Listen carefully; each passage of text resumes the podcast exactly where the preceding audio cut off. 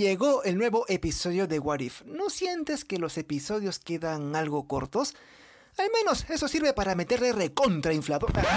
Digo, para sacar información veraz y contundente para ustedes, amiguis de la vida.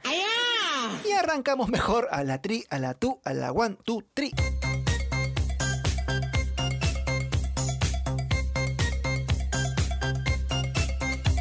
Hola, mis seres de luz. Hoy es turno de. La vieja confiable. Como ya sabrán desde el título, el podcast del amor para esta tarde es del segundo episodio de What If. La verdad es que hay un huevo de cosas por hablar, pero este episodio tiene lo que te encarta: harto huevo. No, no, no, no, no, ese huevo no, me refiero a los de Pascua, o como dicen los acomplejados, Easter eggs. Quizás se me pasen algunos datos, es la verdad, no lo sé todo, pero antes de repasar lo que me parece lo más interesante, hay un par de cosas que como detalles valen la pena saber, aunque nadie jamás ni tu crush de Tinder te pregunte por lo que mierda sabes del UCM. De arranque, hay dos cositas sobre los actores de voz que deberías saber. No lo sé, tú dime. Primero, hablemos de T'Challa. Como sabrán, en 2020 falleció el actor Chadwick Boseman, quien hacía de Black Panther en el UCM. Y donde estés, hermanito, siempre oirás un... La cuestión es que sí llegó a grabar la voz de su personaje en What If, para cuatro episodios por separado. Si eres de lo que ven la serie dobladita. Para esto admito que yo también lo hago porque me da flojera leer. Les recomiendo que al menos este episodio sí lo veas subtitulado, porque es uno de los últimos trabajos de interpretación de Chadwick Boseman, y la verdad eh, que se siente algo especial. Anda la osa. Uf, ya, qué cosa, qué cosa más densa. Ahora vayamos con otra curiosidad acerca de las voces. Por si no lo sabías, el gran Dave Bautista no es quien hace la voz de Drax, sino otro actor llamado Fred Tastachiore. La verdad es que los grillos son injustos porque él hizo del Teniente Jax en Star Trek Lower Decks y el demonio de Tasmania en Space Jam A New Legacy. En sí hay que reconocer que hace un buen trabajo para la corta aparición del personaje. La razón por la que Bautista no participó aún es confusa. Él dijo que los de Marvel no le pidieron que participe, mientras Marvel en cambio dijo todo lo contrario. En resumen, no sabemos quién mierda dice la verdad. Ahora sí, y es hora de hablar de lo que te encanta, de estos tremendos Easter eggs, para que luego con tus amigos comenten. Miren el tamaño de esos huevos. Al arranque nomás, en la primera escena notarás que T'Challa es Star-Lord, pero... Star-Lord, sí, así se dice. Pero el color de las luces en los ojos de la máscara es otro. Ah, caray. Eso sí me interesa, ¿eh? El de Peter Quill es rojo y el de T'Challa en cambio es púrpura. Y este detalle del tono proviene, a ver si lo saben, de la hierba en forma de corazón que ingieren los gobernantes de Wakanda para gobernar el espíritu de la Pantera Negra. Apuesto a que ese dato no te lo recordabas. ¡Me muero! Algo más de esta escena es que la gema del poder, también conocida como la Orbe, estaba oculta en el planeta Morag, un escondite perfecto porque la marea hace que el templo solo esté expuesto una vez cada 300 años. ¡No te lo puedo creer! Tomando en cuenta el UCM, ese suceso ocurrió en 2014, tal como lo vimos en Avengers Endgame.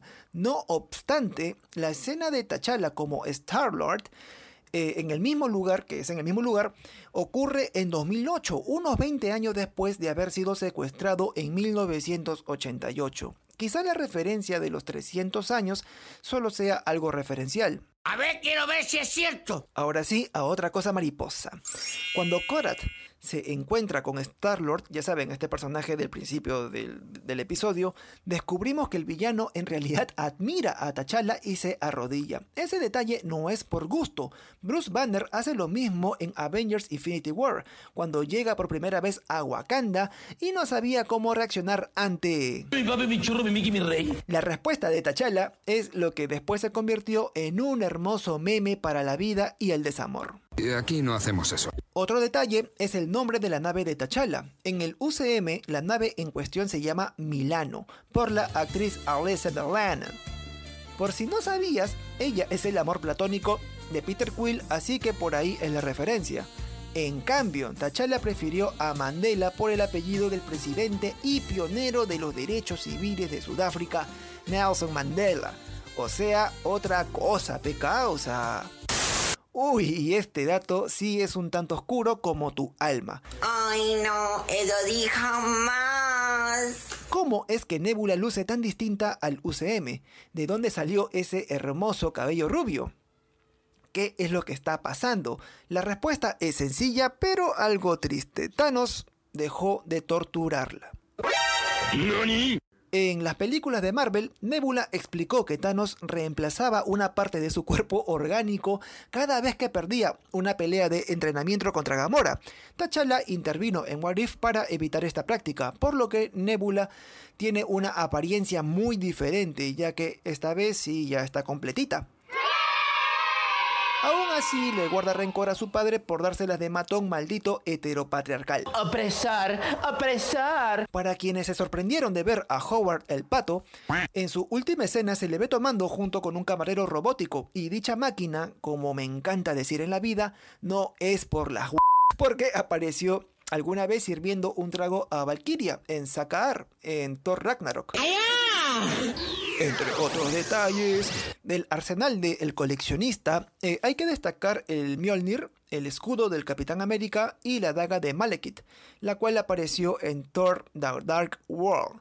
A esta se suma eh, el caso de Hela y también el Necro Sword. Pero ¿sabes qué? ¿Ay qué? Sobre el escudo del Capi, lo más probable es que Steve Rogers haya muerto o esté en alguna vitrina de El coleccionista, si es que se tomó el trabajo de descongelarlo para arrebatarle el dichoso escudo. Por lo demás, parece que el coleccionista acabó con casi toda la mitología nórdica.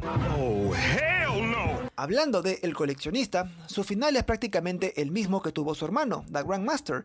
En Thor Ragnarok, ambos fueron liquidados por sus súbditos tras perder el poder.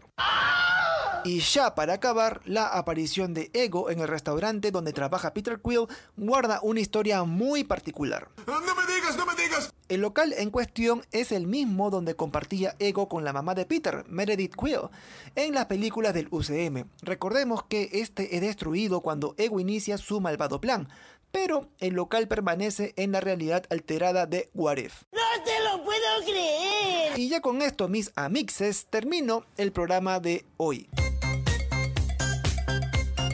¿Saben algo? A diferencia del primer episodio, algo que sí no me agradó es que esta vez no se siente el evento Nexus en sí. Solo sabemos que a uno de los huevos de los devastadores le dio flojera y secuestró a cualquier niño de la Tierra. Pero eh, no se explica cuál fue el detonante para que así sea. ¿Será acaso que T'Challa no debió salir de la esfera? ¿O acaso hubo un error en la trayectoria del vuelo? ¿O un error mecánico? ¿O alguna desviación cósmica? ¿O se huevearon en el GPS? Y más que todo, ¿cómo es que acabaron en África si el secuestro era en Estados Unidos? No hay mucho detalle al respecto y es un agujero que a mí en lo más personal no me cuadró.